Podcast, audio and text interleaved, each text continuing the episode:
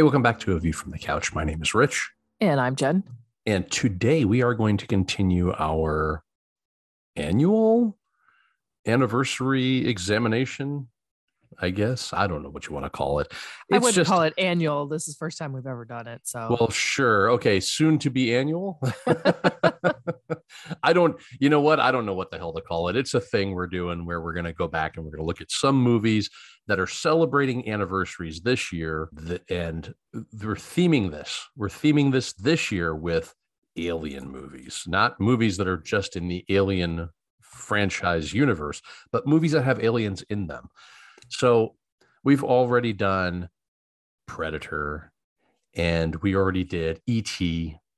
Today we're talking about 1992's Alien 3 or Alien to the Third Power. To the third power. Yeah, it is an elevated three. It's not like the number three separated by a space. It is a in an elevated three that is slightly above the N.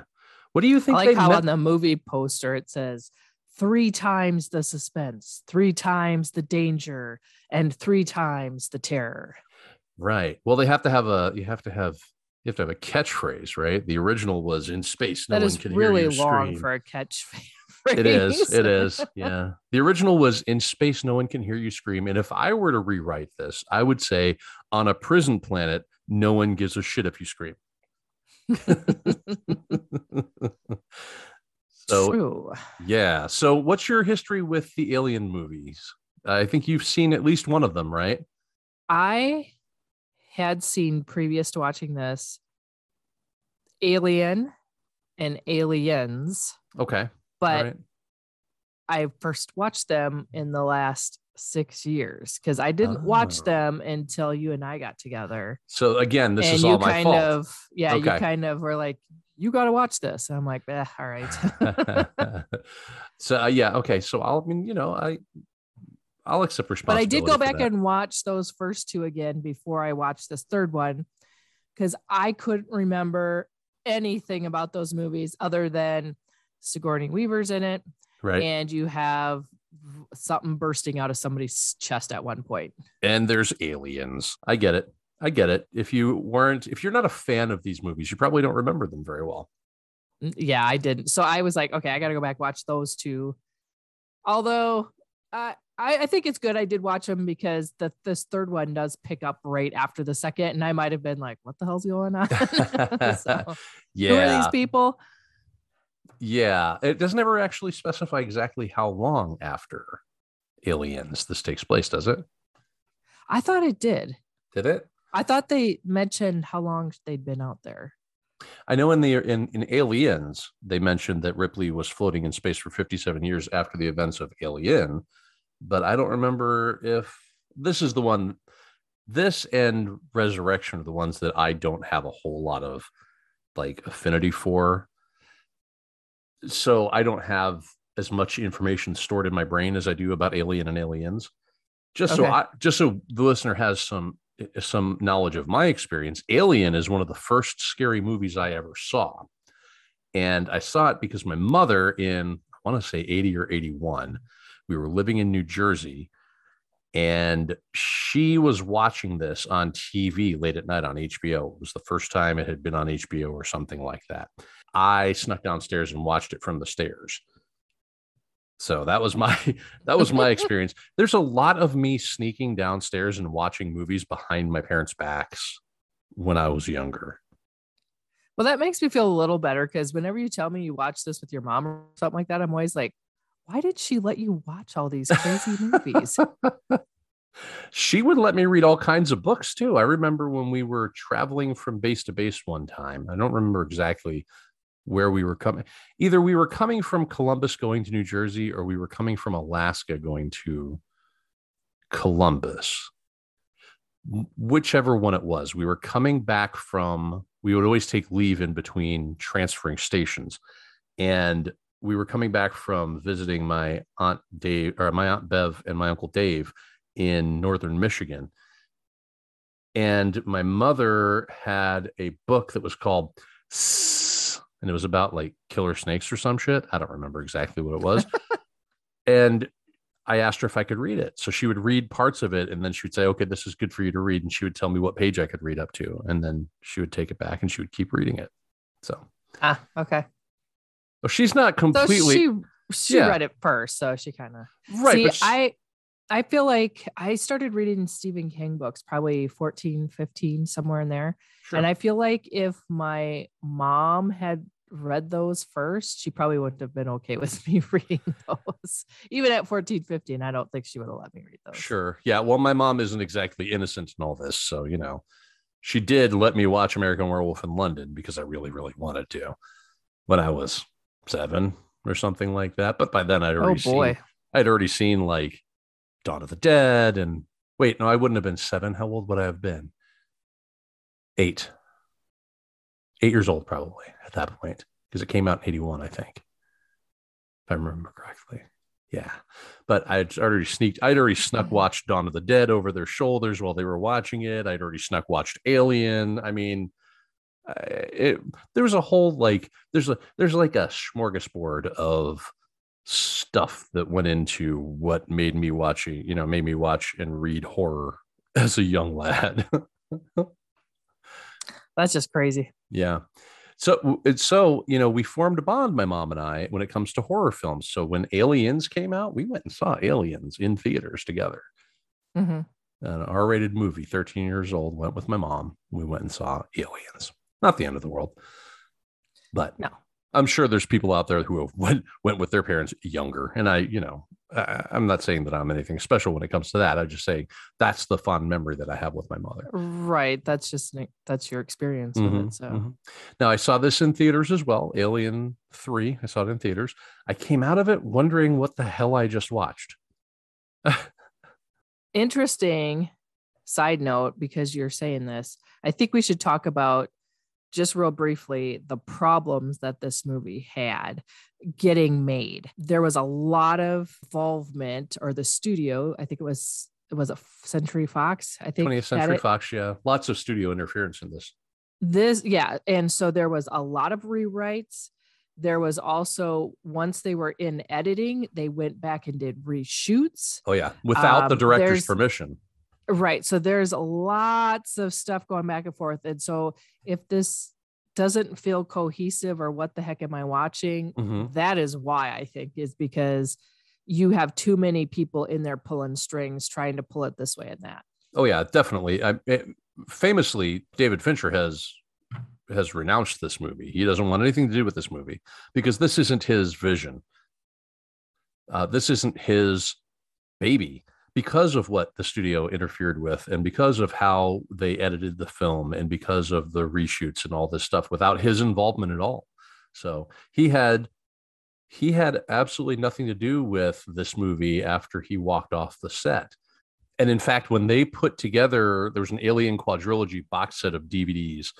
And when they put that together, they offered him the opportunity to come in and make a director's cut of this. But he said, look, there's not enough of what I had originally envisioned filmed to make a director's cut. You guys can pound sand. Now, that he did put together something called an assembly cut, which was kind of like an editor's cut almost of the film. They just put in a bunch of stuff that was previously cut. And he said, if you guys want to do that, that's fine. But he really doesn't have any involvement with this. I think he would have Yeah. Alan Smithied this if he had a chance, but Yeah. why he he, didn't. he sounds like he said that. If you want a director's cut, I need to go reshoot the movie. right, exactly. Yep. Yeah, because because they were involved so heavily in what was going on.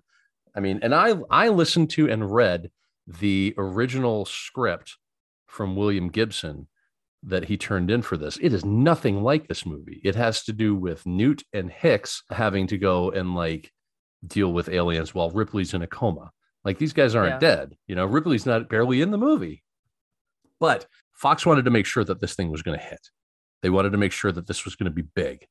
And and they didn't want to leave that to somebody that, you know, just didn't necessarily have what they thought of as chops. Yeah. So you get the, you know, you get the producers in there writing the script, and this is what happens when that happens, you know.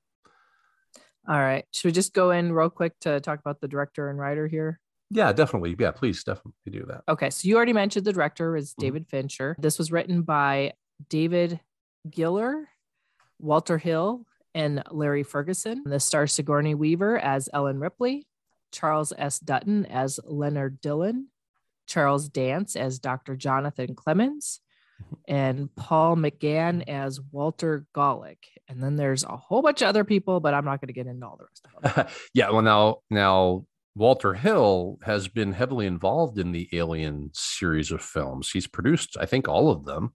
So it's not like he doesn't know anything about the Alien franchise. So there's some pedigree there, but he's a producer primarily, and I think the problem really comes that he doesn't trust the the writer and the director enough. But yeah, Now, this was nominated for Best Effects for an Well, Oscar. yeah. He, okay, so to keep that in perspective, Birds of or not Birds of Prey, but uh, Suicide Squad was nominated for best makeup back in the day. Now that doesn't mean dick as far as a movie being good or being well made. It just means that hey, maybe we got to throw you a little, you know, little bone or something. I don't know. So yeah, Stan Winston was approached for the special effects, but he wasn't available for them. So they put they had they had a group that he suggested, and they're the ones that did the effects for it. So they're kind of acolytes of Stan Winston. We talked about Stan Winston with the Predator, Predator creature. He created that or helped create that with Tom Savini. I think you said right. Is that what it was? Tom Savini. Yep. had- Oh no, wait. Or no, no, no. That That was, was, Black um, Phone. Yeah, that was Black. that was Phone. Black Phone. Yeah. Never mind. I was like, we just talked about him. Yeah, yeah, yeah. But you know who was involved was H.R. Giger. He's the guy that that created the art upon which the alien creatures were based. He was brought back to kind of reimagine the alien because we we really do get a different kind of alien this time around. I have So- a question. So yeah. before we get into this, Yeah. I was trying to, while we were watching this, figure out what are the different type of aliens. So you you Mhm. get out of this pod thing.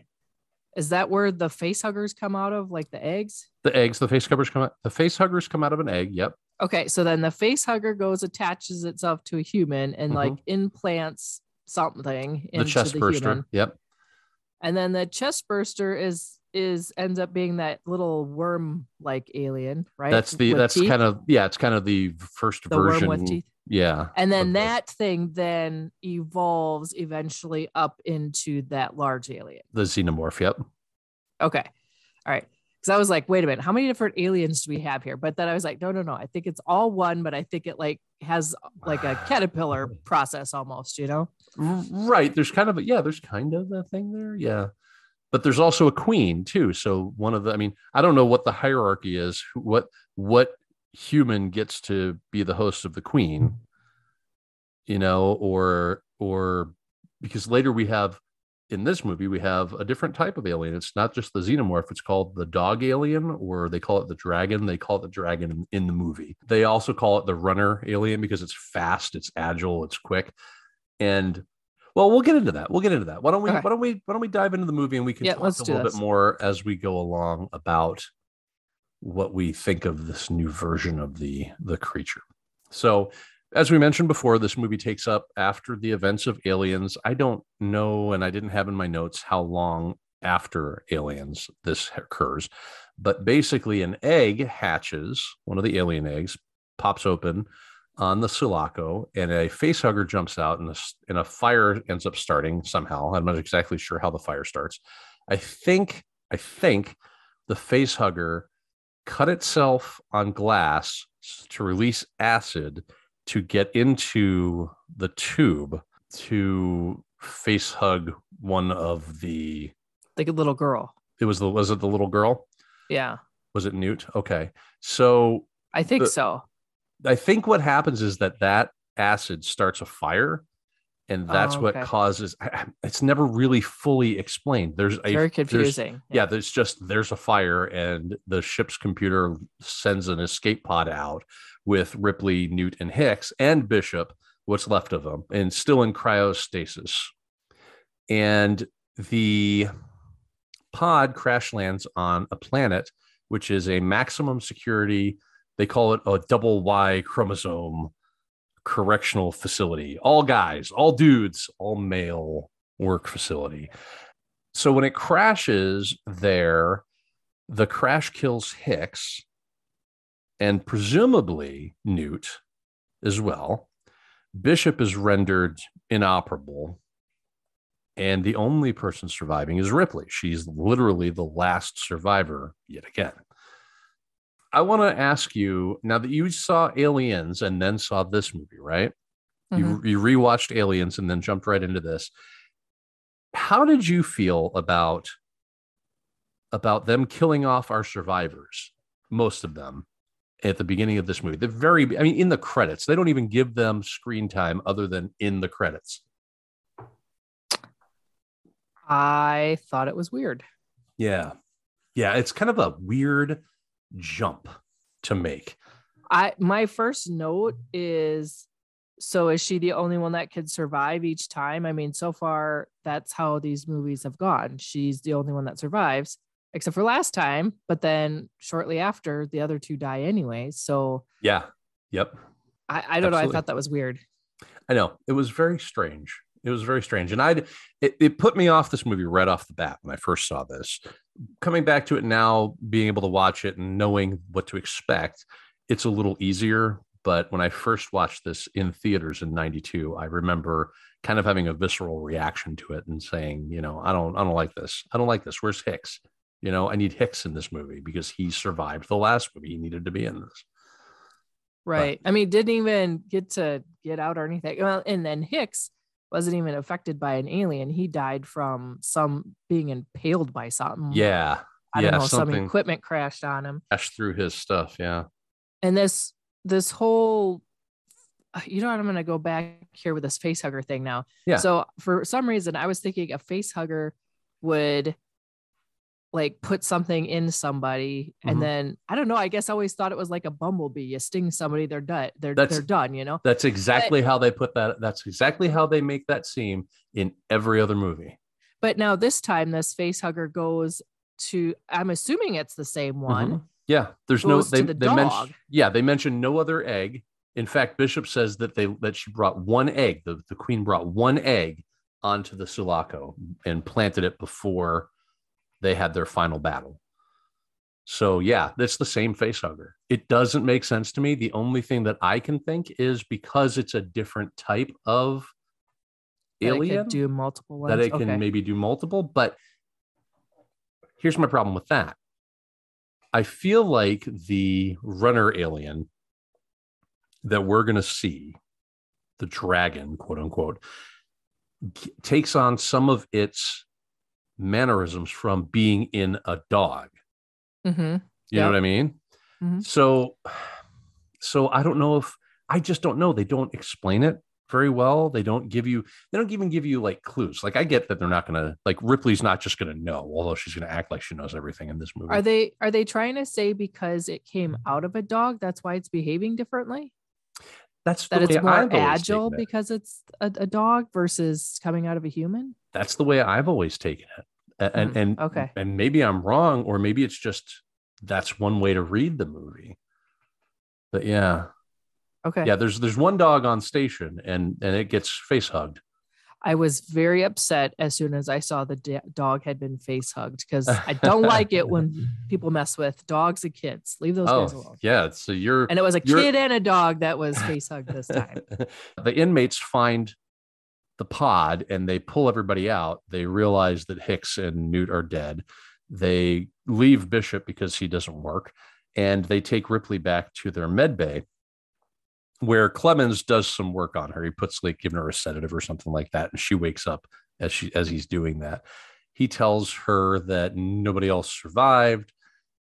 And the prison warden tells her that, look, we're all guys here. Most of these guys haven't seen a woman in, you know, many, many years. You probably shouldn't, you should probably shouldn't wander around. And he also tells her that they need to shave her head because of lice and her private parts too. Like everything, yep. they got to shave it all off. All the hair, all the hair comes off. So Ripley yep. ends up doing a GI Jane five years before GI Jane comes out. So Ripley asks Clemens how Newt dies, and he says that she drowned in her pod, but she wants him to do an autopsy because she doesn't believe it. So he brings her to the morgue, and we get to see the body along with Ripley. And it doesn't even it's not it's not Carrie Henn, it's just some other person that maybe looks a little bit like her. Did you think that this person looked at all like Carrie Henn? Like no, uh, but? I think it was a, I don't think it was a person. I think it was a mold or a like a stuffed something or other. Really? So it wasn't. Yeah. Oh. That's what I read. I, I read that they used a mold or something and made her face likeness or something. So she, so she wasn't even in this thing. well, it's a shitty likeness, I'll tell you. Wow, There's a shit. reason why it doesn't look like her because it isn't. well, that shit's funny. That's that's that's a good reason. Uh, thanks for letting me know. also, he says, okay, so she drowned and she was asleep when she drowned, right? Is what he said. She was in stasis when her pod filled with water and she drowned, which mm-hmm. means she would have still been asleep. Nothing should have woken her up, but her eyes are wide open. Hmm. Why are her eyes wide open if she drowned in her sleep? It don't make any sense to me follow the follow the follow the breadcrumbs, man. There's a there's a conspiracy here. I know it. Anyway, I just thought it was silly that they had the eyes open. But obviously, they had them open so uh, Ripley could do her whole like you know touch the eyelids and make them close thing. But anyway, they do an autopsy, but they don't find an embryo. But they don't. The guys don't know what, what she's looking for. She's looking to make sure there's no embryo. Turns out there's not one and they have a they have a funeral, which is basically the Chekhov's foundry, right? Because it tells mm-hmm. us, it shows us what that what that area can do, what they can do there, which is they they have they make molten they they use molten lead to make things. They have a mold that they use to make like big machinery, and uh, they throw Newt's body into the into the molten lava in the foundry. And while this is going on, while they're having this funeral, we're getting new life because the alien is chest bursting out of the dog, but we don't get a regular chest burster. They completely skip that cycle and we go straight to an alien. Mm-hmm. And this is again where it differs, right? So obviously, the face hugger was different the the alien grabbed onto the dog's DNA and it became something else. I don't know. Because even if that face hugger is different, it lays a queen in Ripley. Spoilers, guys. It, it, it lays a queen egg in, in Ripley's chest and it now, takes a lot longer it, to blow up. It Okay, so my understanding with the research I did is Ripley did not have a face hugger on her. Whatever was in Newt and mm-hmm. her pod did whatever and was she was going to die came out in Newt and apparently forced its way down Ripley's throat. And that's why Ripley's commenting on why her throat hurts at the beginning of the movie is that that's how it got in there is it forced its way into her thing and down the thing and I'm like nowhere in here anywhere would I have ever picked up on that if I hadn't been doing research for parts of this movie. That doesn't make any sense. I I know. I I just huh. but apparently yeah, it wasn't a face hugger. It was something that went from Newt into Ripley by force through the throat, but that's, not a face hugger. That's ridiculous. I always thought that it was a misdirection that we were supposed to expect that it was on Newt, but that it had actually gotten onto Ripley. But then again, how would it have gotten onto Ripley? Her pod was still intact. Right. So I don't know how, how the other thing got in and yeah. and forced itself in her mouth. I, yeah. I don't know. How did either no of sense. those things happen? Yeah. How did it? How, it could have happened wanna, either way. Yeah. The other thing I want to point out is I started thinking at this point here when she's doing this weird autopsy thing through probably about half the movie until she finally speaks up and says she knows what the hell this thing is.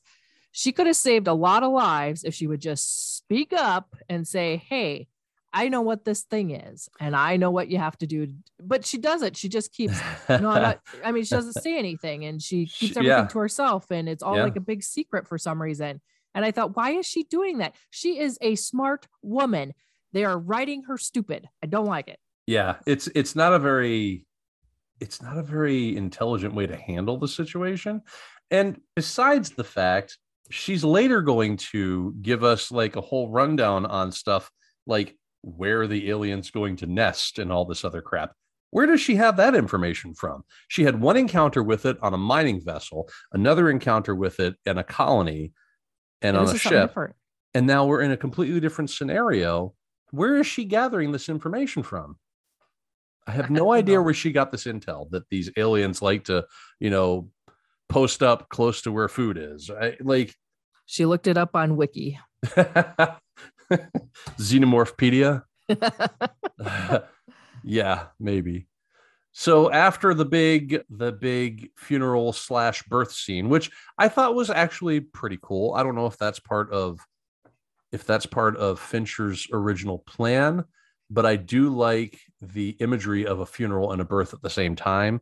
It makes me think of this is a weird comparison to make. It's a really freaking weird comparison to make considering this movie, but it makes me think of The Godfather and how when Michael is becoming godfather to his nephew and taking and like and doing you know performing the ceremony, you know, the baptismal ceremony or performing or participating in the in the baptismal ceremony and he's having all these people killed and it's flashing between the two. You know, do you know, do you renounce Satan and all his sins? I do. And then boom, boom, boom, boom, he kills a couple of people. And then, you know, do you, you know, do you cast this out? I do. And then boom, boom, boom, another. So it made me think of that. And again, it's a weird, a fucking weird comparison to make with this movie and The Godfather, but that's what it made me think of. So after that whole scene, we get to have a reunion of sorts with Bishop. Ripley finds Bishop in the garbage dump, but before she is able to abscond with him, she is almost gang raped but she gets saved by Dillon, who is the kind of he's kind of the spiritual leader of some of these prisoners. And he proceeds to literally beat the shit out of some of these guys with a crowbar. I don't know how they're alive to like feel bad about what they did. like he went at that one guy like crowbar over his head, swinging down from a standing position to a crouched position a couple of good times. Yeah. You, like, is that guy even alive? How the fuck is that guy even alive? Did he kill that guy? Is he making an example of him? I don't know. I don't know. I don't know either. Yeah. I feel like that scene kind of added a little bit of tension to this movie that I wasn't feeling right off the bat because the guy the the guy that runs the place andrews he says you're gonna you're gonna be disruptive. And i think that without this near gang rape scene we don't really feel that tension that pressure. It's still more about like is there isn't there an alien on this you know facility or whatever? So now we know that ripley's got danger coming from two different angles i guess so, how did you feel about that? Was that triggering for you at all, or was that did you feel like that contributed anything to the story, or do you think they could have dropped that? How did you feel about that? I don't have strong feelings one way or the other. I guess. I mean, I understand why it was there. I don't always like seeing that stuff de- depicted on screen. Sure. Yeah. For just it's just hard to watch. Yeah. But I mean, I understand why they put it in. I guess. I don't yeah. know. I could sure. take it or leave it. For me, I I don't know. Sure. So okay, so after Dillon saves her. She takes Bishop, or what's left of Bishop, back to the infirmary, and he scans through the ship records. And this is where we get to find out that there was a face hugger on board and that it came with them to Fury 161 in the escape pod. But then he says, This is really fucking dark, too. He's like, I don't want to be half of what I was. I'd rather be nothing, he says. He says, I'd rather be nothing. And that is so fucking nihilistic. I was like, good Lord. He doesn't have any hope or any anything to believe in at that point, you know? Mm-hmm. And I realize he's an android, and a lot of people will be like, hey, it's just a robot. But like AI, there's there's still like Bishop had feelings in that last movie, you know. He said, you know, he didn't want to be referred to, he, re- he prefers a certain type of terminology, prefers artificial person instead of android, and that like you know he was kind of hurt by you know Ripley you know not trusting him and that sort of thing. So he definitely is sentient, you know, and for a sentient being to say I have no hope, just shut me off and let me just cease to exist. That's really fucking dark, don't you think? Yeah, yeah, yeah. definitely. Anyway, so after Ripley shuts him down, the alien, who has now grown to full size, kills three more inmates. Now, this thing grows yeah. fast. Yeah, it does. What are we like a couple hours out? I mean, I, to me, it yeah. didn't seem like we're days out. It seemed like we're maybe half a day. I most, wonder, maybe? like, if you in your head, do you have like an mm-hmm. exact amount of time, or at least a pro- an approximation of how long this movie is? Like, how long of a like time frame is is in the movie? Like, how maybe, long is Ripley on that station? I don't know, a couple days. Yeah, exactly. Maybe? It feels very quick. Yeah. Doesn't feel like time really passes. It feels like we are in just this moment, and that's it. Yeah. So yeah, so it, like you said, it grows really fast. It kills three more people, and one of the one of the prisoners, Golic, sees the alien, calls it a dragon, and then Ripley decides that she's going to start talking, and she goes to Andrews, the head, and tells them, you know, hey, look, we've we've got to work together to, you know, to kill this thing. And he says, no, no, no, we're not. So we're not going to kill it because we don't have any weapons. there are no guards on this planet. There are no, there's nothing there. The only thing that keeps the, the only thing that keeps these prisoners from murdering their guards is, or murdering their caretakers, I guess I should say, is the idea that they will be wiped out when they, when the prison people get back because they come in like once a month or something like that to re- restock them. So, but he also says that there's a rescue ship that's being sent to get Ripley. Weyland-Yutani, the corporation that Ripley worked for, has sent a rescue ship. But they don't, I mean, come on, they don't want Ripley. They want the alien, right? Yep. There's no way that, I mean, obviously they're telling them that it's for Ripley because they don't want them being like, they don't want them freaking out. Right. But, but is Weyland-Yutani just dumb? Because how do they not know that these aliens are going to like murder everyone? If there's an alien there, those people are all dead anyway. You know, they knew that was there. They show up with a cage at the end, for Christ's sake. They knew that alien was there. Yeah. Yeah, they did. Later on, Ripley and Clemens get attacked by the alien in the prison infirmary and it kills Clemens, but then it's going to go after Ripley and it decides nah, I'm good. All right. Talk to this me. This here. Yeah. Is a cool looking scene. Okay. This is this is fun. Yeah. You get you get Ripley there. You've got the alien right in her face. Mm-hmm. This is kind of like, and I knew this this section here, this picture, this frame. Mm-hmm. I've seen this. Oh yeah. I've never seen this movie before. This is a very popular thing. Now I'm going to give you a little tidbit here. Yeah the producers denied this whole shooting section, said, nope, you can't do this. Mm-hmm. And David Fincher one day grabbed Ripley and the alien and just said, let's just shoot this real quick. Yeah. And they shot it and they got it in, even though they told him no. And it's it's probably the best shot in the in the whole movie. It's the shot that they use in the trailer. It's the money shot from the trailer. So I think I think at this point 20th Century Fox should have looked at it and said, "Hold on, guys, this guy might know what he's doing." But obviously they didn't. But no, too bad because I think like, if if they let him do his thing, mm-hmm. this here is really good. Yeah. Yes. Just let him do his thing. What a great, what a great visual too. This is stark mm-hmm. white background. Ripley terrified, the alien menacing the jaws coming out and going back in, and it's like, oh shit. There's just like saliva, yeah, just wet dripping. I, oh, it's slime. So oh, it's oh, moist, it's, moist slime. Anybody that wants it to hear is, the word and moist, she's she's all glistening sweat. Yeah, it, it is great. That it's a is very moist really scene. good. Yeah, it is very moist. Yeah. yeah. So after this great scene, they go.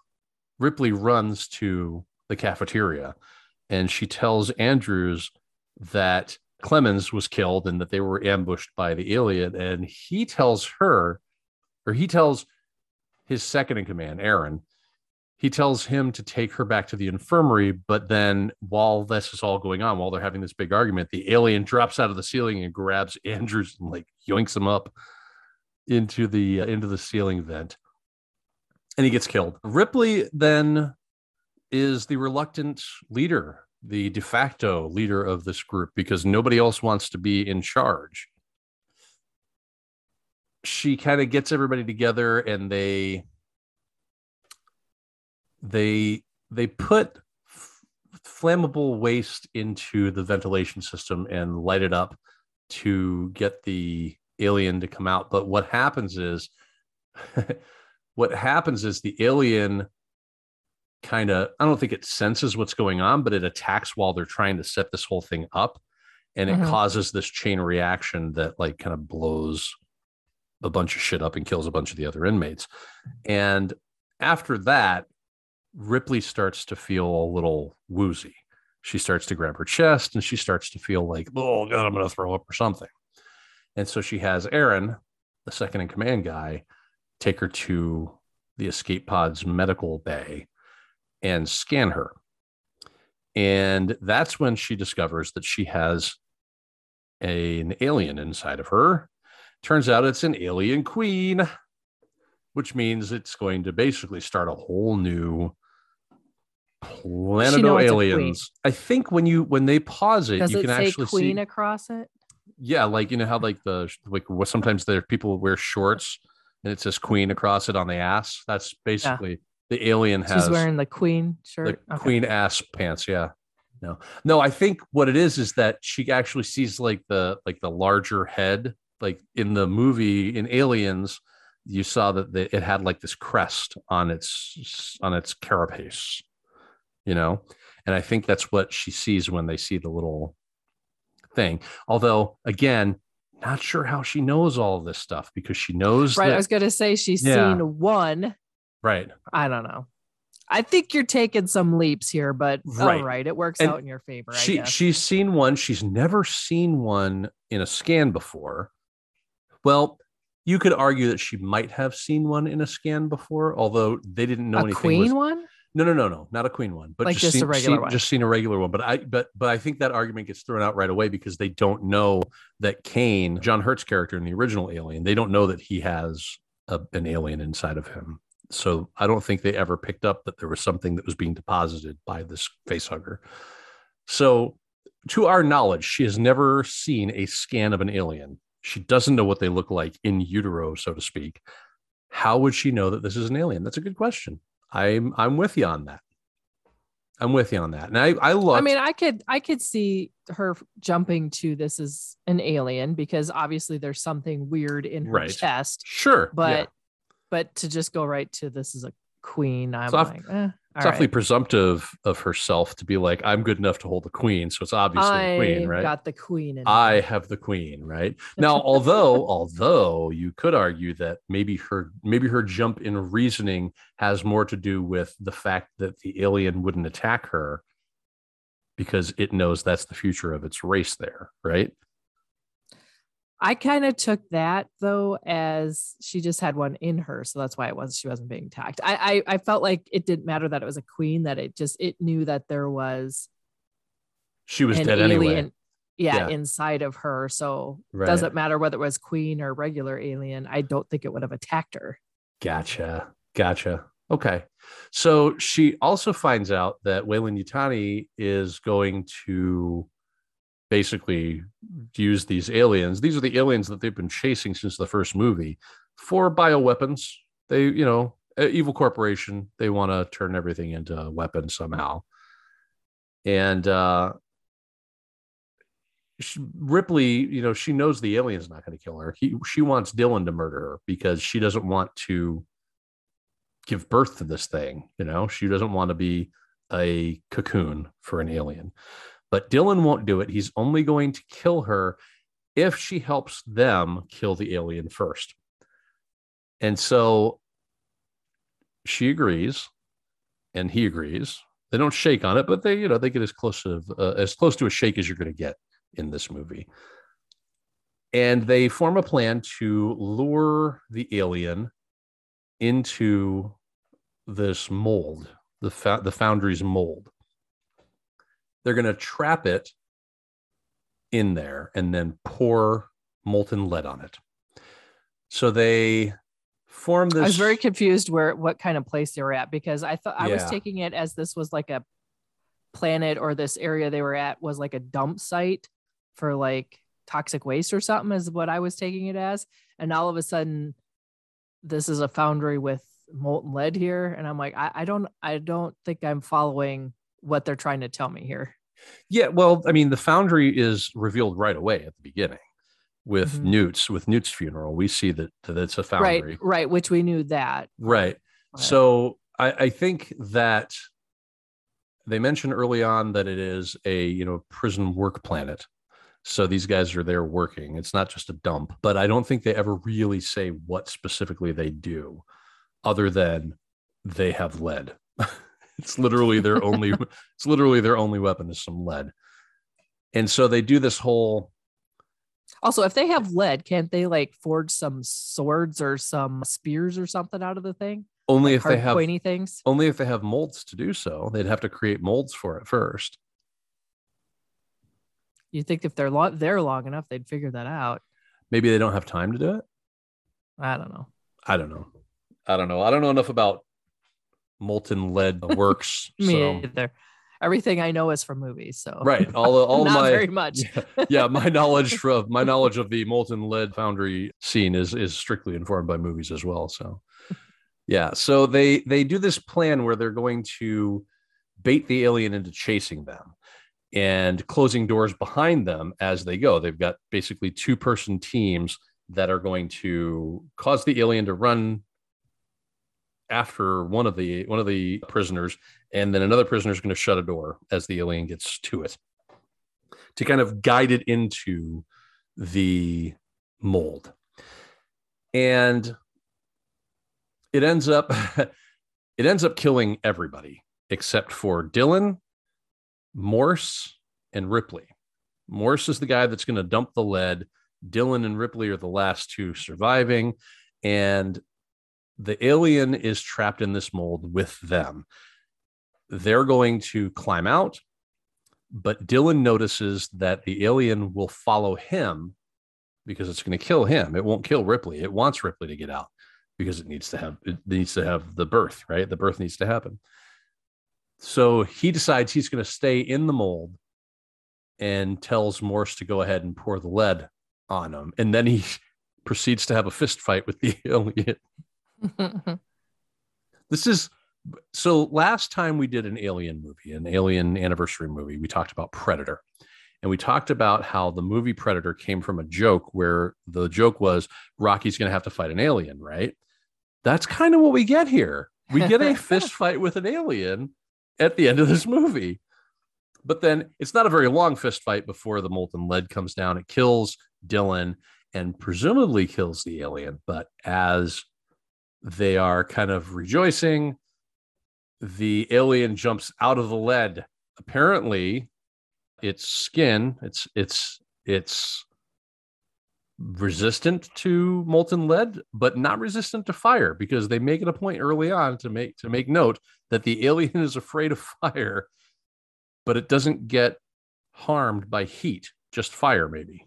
Who knows? Ripley activates the fire sprinklers, which causes the molten metal around the alien to cool rapidly and shatter, and it blows it apart. But then it's not over yet, guys. There's, but wait, there's more. I've always wanted to say that. I've always wanted to say that. And here we are. So Weyland-Yutani is arriving just as this all is kind of happening. And oh, yeah, that's right. Aaron was still alive too because he was waiting for Weyland-Yutani to get there. They have a whole bunch of commandos, they have some scientists, and then they have a bishop with them. But he's not an android bishop. He is the creator of the bishop androids, and he created them to look like himself, which is kind of a god complexy thing. right. Yeah. Yeah.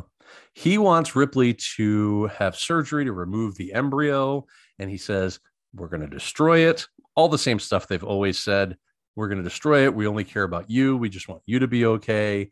She's like, nah, fuck They don't give two shits about her. No, they don't. They only want the alien, just like every other corporation, right? Guys, the corporations don't care about you. They just want your aliens. And in your cases, guys, listeners, the aliens are your money.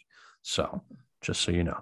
So, so alien or alien, alien says, no. Ripley is basically like, you know, fuck off. I'm not giving you the alien. I'm not going to go with you she jumps on the platform that Morse is on that releases the lead and has him like drag the platform out over the now pooled molten lava and then she does a a little christ dive off the thing and just as she's falling off Gollum's this thing. she golems this thing just as she's falling off the alien starts to burst out of her chest and she grabs it and hugs it towards her and, And they she's smiling. I swear Yeah. to God, this Yeah. remind me of Gollum with the Lord of the Rings. Now Yeah. th- that that that's later in the movies, but you know the books were before. But I swear to God, this is like this looks like Gollum jumping into the fires of Mordor.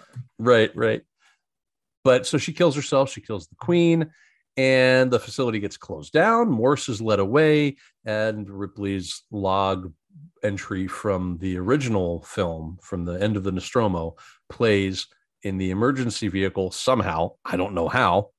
Why is that on the emergency vehicle from the sulaco? It's from the nostromo originally. Why did they have that? Just to play at the end of this movie? I don't know. And RIP Ripley, that's the end of her. Or is it? Because then there's going to be another one after this. So I yeah, Fox just can't leave well enough alone. definitely she's definitely dead here. I don't think you could survive that. A human Yeah. being cannot survive that. Right. Unless she's protected by an alien, guys. You never know. Yeah. But she's just holding it. It's not like protecting. She's. It's not like holding it it, has a that- magic spell that's like, ooh, I'm gonna wrap your body in a cocoon We don't- of we don't safety. we don't know about that. We didn't know about that. We there are all kinds of things about this alien that we could never They didn't show us possibly know. that, so that is not what happened. No, they didn't. But they did show us some cool shit. They showed us that it, this alien can also spit acid. It spits acid into one of the one of the prisoners' faces at one point. Mhm. which is pretty cool. I thought that was Mhm. neat. It was kind of snake like, snake like in that way, right? One of the other things that I thought was interesting is that the queen embryo seems to take a lot longer to gestate than the dog embryo. Like, there's a whole lot of different. It's, it, I don't know. I don't know. I mean, obviously, it makes sense. I always argue, like, you know, people say, oh, okay, I'm going to talk Star Trek for a second, honey. Plug your ears. But I always argue that like people like to complain about like how Klingons look different in the original series than they look in the movie, the original motion picture, and then from what they look in the next generation. And my my assessment has always been like just because they're on a planet doesn't mean every single Klingon looks alike. That's actually kind of racist, right? My thought process is well, there's obviously going to be different like versions of Klingons. So this movie having different versions of aliens actually kind of speaks to me. I kind of like that idea that there are the possibility there is the possibility of there being other types of aliens. Now, or, originally, the original script had this happening, had this being an ox that it comes out of, not a dog. Mm. Did you did you read any of that in your uh, in your notes?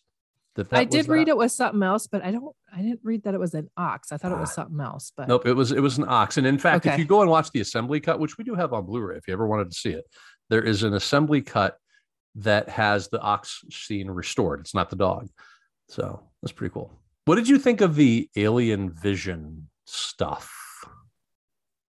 When I thought that was? I thought that was all right. It was a little unsettling, you know, for me, you know, I get dizzy real easy. So some Sure, of that stuff yeah. was making me a little dizzy, but yeah, I do like that it looked different than the humans looking. So it kind of we knew that we were in the point of view of the alien at that point. sure, yeah, I thought it was Yeah. kind of neat. okay. What do you think? I well, see, it was one of those things that I had a hang up about the first time I watched it, and I don't think I'm over it. I don't think I'm okay with uh, alien vision because to me, mm-hmm. and, and I think I think really what it is is the movie is supposed to be POV from the human's perspective, and it's supposed to be okay. you know this this idea is humanity versus nature you know what i mean? Not nature versus humanity. So i don't really give a shit about what the alien perceives. I don't want to see it from their perspective. I want to see it only from the human perspective Also, I feel like it makes the alien a little less scary because we're starting to see things from its point of view versus the human. So I, I don't Yeah. think because I feel like if we were watching that same chase from the human point of view, I think that would have been scarier seeing Yeah. the alien coming versus us just watching a human running. I think I know why they did that though. And I think it's because the alien looks really fucking bad.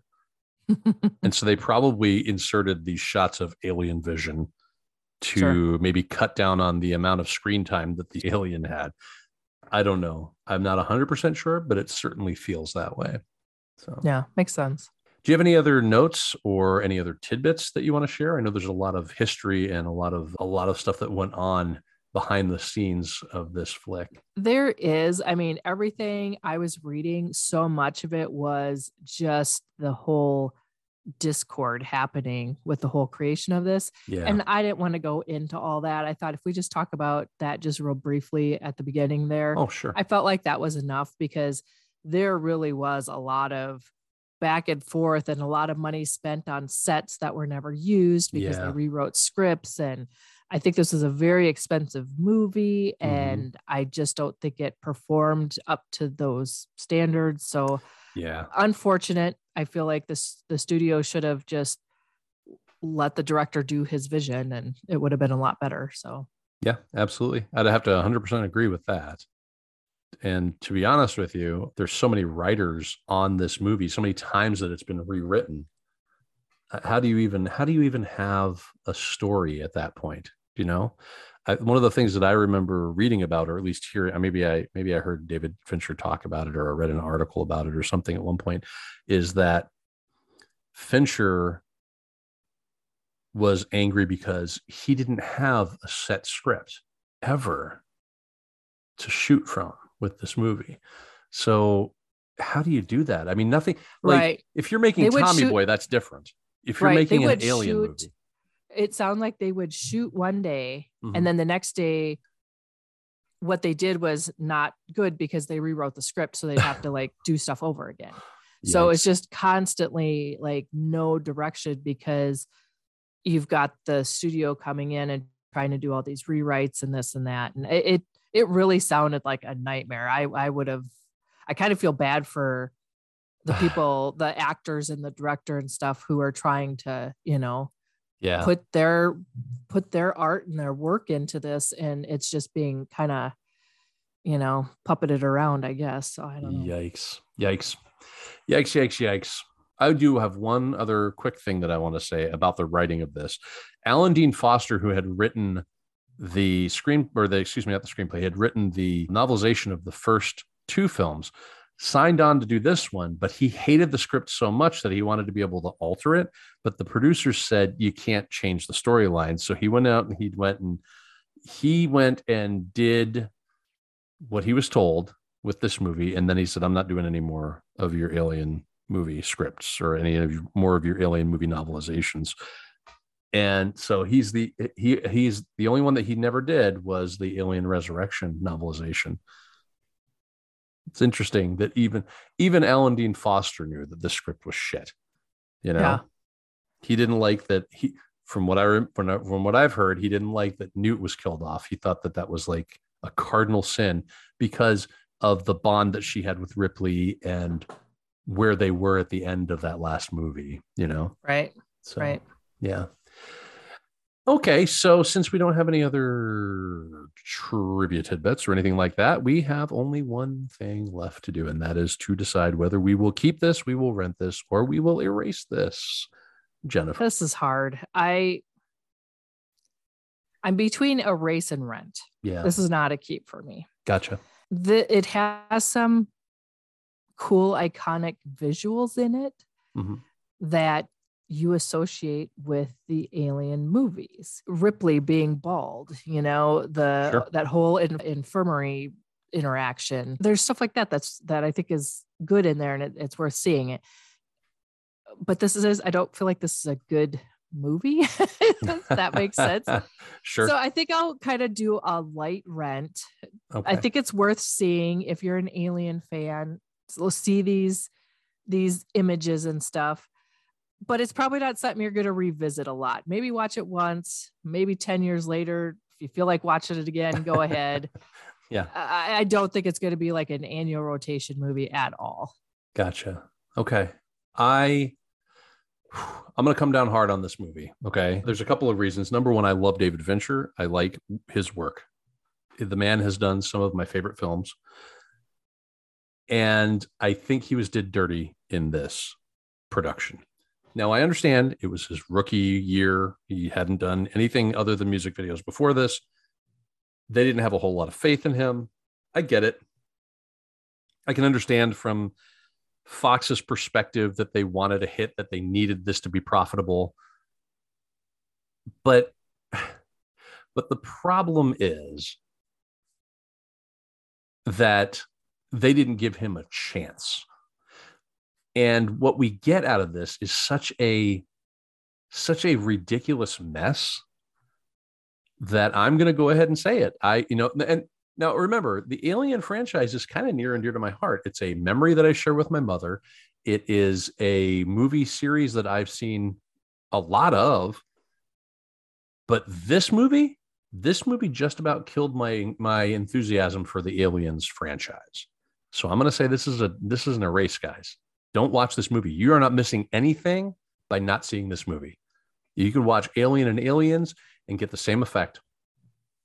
You can. Stop there. Stop after Aliens. You don't have to watch anymore. you don't have to, guys. They don't own you. You don't have to watch anymore. Stop after Aliens. That's where I sit. All right. So, how you feeling? You're doing okay, or are you a little Thor? Yes, next week we're going to cover Thor, Oh. Love and Thunder. You aren't. You are Thor. Okay, that's good. yes, next week, guys. Thor: Love and Thunder. I don't think it's release weekend, right? We're doing that'll be a week after release. We right. So it gives you guys a chance to watch the movie. Get out there, watch Gives the movie. us come a back. chance to watch it too. Don't hey, come on! Don't tell them how the sausage is made. Jeez. So- we are I just just to put it out there, we are not a opening night moviegoer people. We go uh, not generally. no. matinees and Yeah, when it's a little less crowded. I don't need to be around that many mouth breathers. You know. So- Also, it, it seems crazy every time we go to the movies nowadays. There's people talking in the theater. Why are you going to movies to talk? Go do that outside. Stop talking yeah. in movie theaters. It Yeah, drives me nuts. Yeah, shut the hell up and stop stop flashing your phone unless you're taking notes for a podcast. You hear me? Which is why we sit in the back are. row. Yeah, but we sit in the back row like respectable people, for God's sake. we do, and then we turn the the light way down on it. And We have don't a have black to setting hey, in the back. hey, we don't have to explain anything to these guys. Come on. All right. So next next week, Thor, Love and Thunder, and we will see you right here on the couch for that. Thanks for listening. Thank you for listening to A View from the Couch. We value your feedback. Please consider leaving us a review on Podbean, iTunes, or your preferred podcast listening app. You can reach us on Facebook by searching at A View from the Couch, on Twitter at View underscore couch, or by emailing us at A View from the Couch at yahoo.com. Thanks again for listening. Bye. See ya.